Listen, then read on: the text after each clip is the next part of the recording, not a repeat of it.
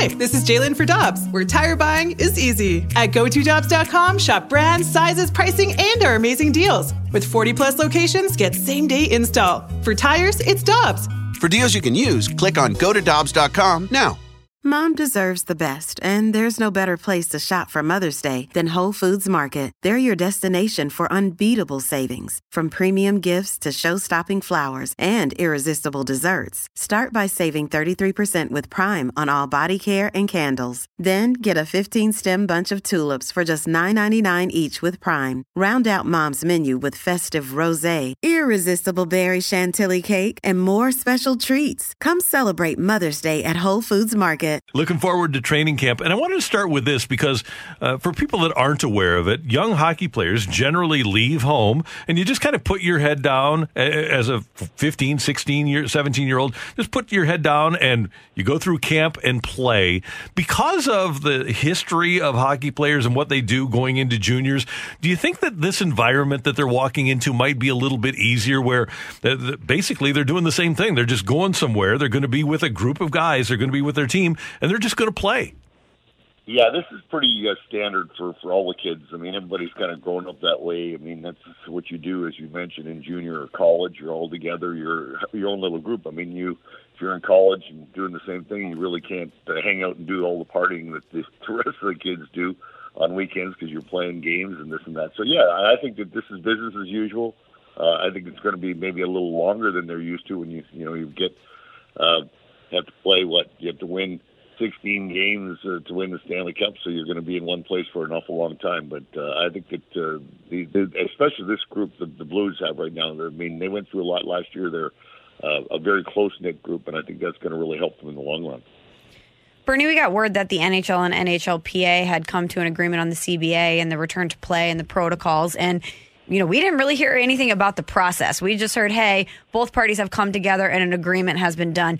Do you think hockey may have learned from baseball's mistakes watching that process play out in such a messy public forum? Or do you think this is just kind of the way hockey approaches things like, hey, we're just going to get this done behind the scenes? Uh, that's really a good question there. I, think that, I mean, obviously, I hope that everybody learns from what baseball has, has gone through. I mean, I, I think that it, it gets a little ridiculous. I mean, everybody understands that uh, these guys make a lot, an awful lot of money, and there's a lot of money being made in sport, and why can't you come together and and uh, you know simplify things and and get things done. But uh, I think for the most part, uh, you know, the the NHL and the players I think are very satisfied with the way uh, hockey has gone. I mean, if I go back to my day, I mean, hockey's come a long way. I mean, when you look at the salaries and the, the salary cap that's going on right now, and and all the great things that uh, that the players are playing in front of them, and the great buildings that are out there now.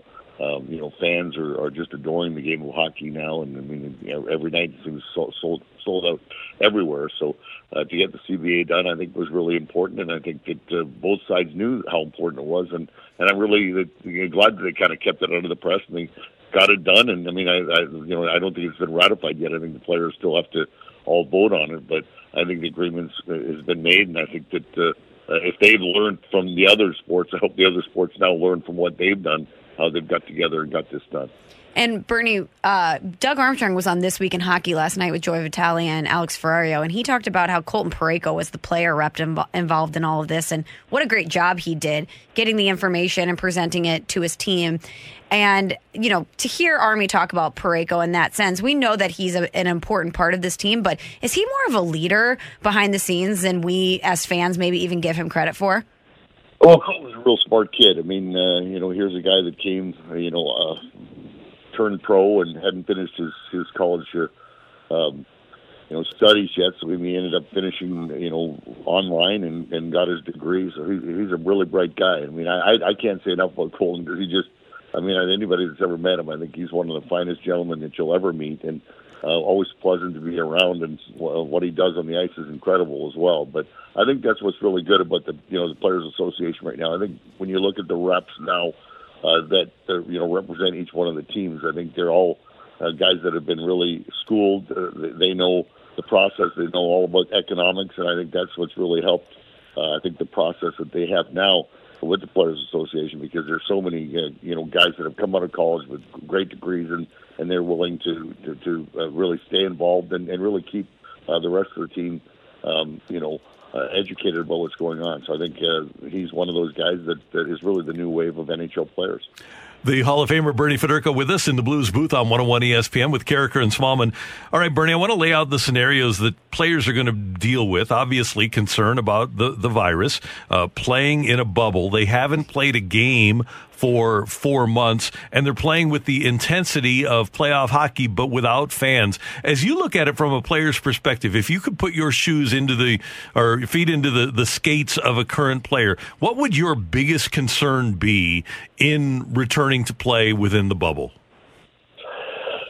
Well, I think not not trying to get into it too quickly. I think training camp, I think, is going to be really, really important for all these guys to make sure that they pace themselves. Because I mean, uh, these are the times where you want to jump back in if you've not really been skating a lot, which the guys have not been skating.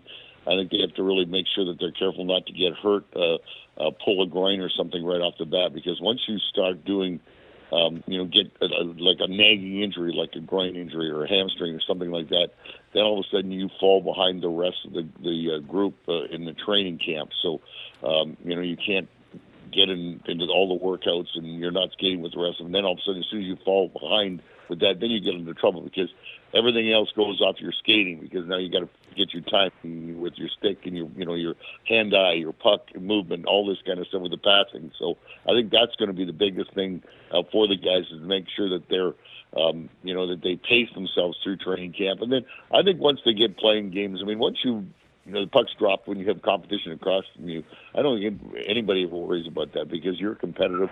Uh, whether there's fans in the stands or not, you're still going to be competing against the guy across you. I think it's going to be hard for the guys to not have the noise and and the atmosphere that you have, obviously with a packed house. But I think that's going to be for both sides. So I think it's going to be a lot of mental things. I mean, I think who's ever stronger mentally as a team uh, is going to be the team that's going to win it, and end up winning it all. And finally, Bernie, one of my favorite days of the year, and I know Michelle is here, and I know you are this way too. One of my favorite days of the year is the first day of the Stanley Cup playoffs, and to know that on day one of the Stanley Cup playoffs, the Blues are going to be, begin defense of a Stanley Cup championship. That's pretty cool. We can't forget that that they're working to defend a championship here. Yeah, I, I think that's been been lost through all of this. I mean, uh, this has been a, a tough stretch of four months now. I think for everybody, not just with the hockey, but with the entire world, uh, what what the situation we're going through. So, yeah, I think it is new light. Any anytime you see uh, something like this happen, where we, we get a restart of, of a sport that we've been waiting for, and um, you know, it was a wonderful year. We've got a lot of great memories from from winning the Stanley Cup last year, and to be able to try to defend it now is, is a great thing because I think that uh, uh, no one understood that this was going to ever happen, and then all of a sudden, when it shut down, was it going to restart? Are we going to get a chance to have the Blues uh, uh, go ahead and try to defend their Stanley Cup? Uh, uh, so it's it's it's great that it's starting. There's still some some days to go, and I think uh, we have to wait patiently uh, to make sure and hope that this all really comes through. But I think it's going to be a lot of fun when we start playing hockey again.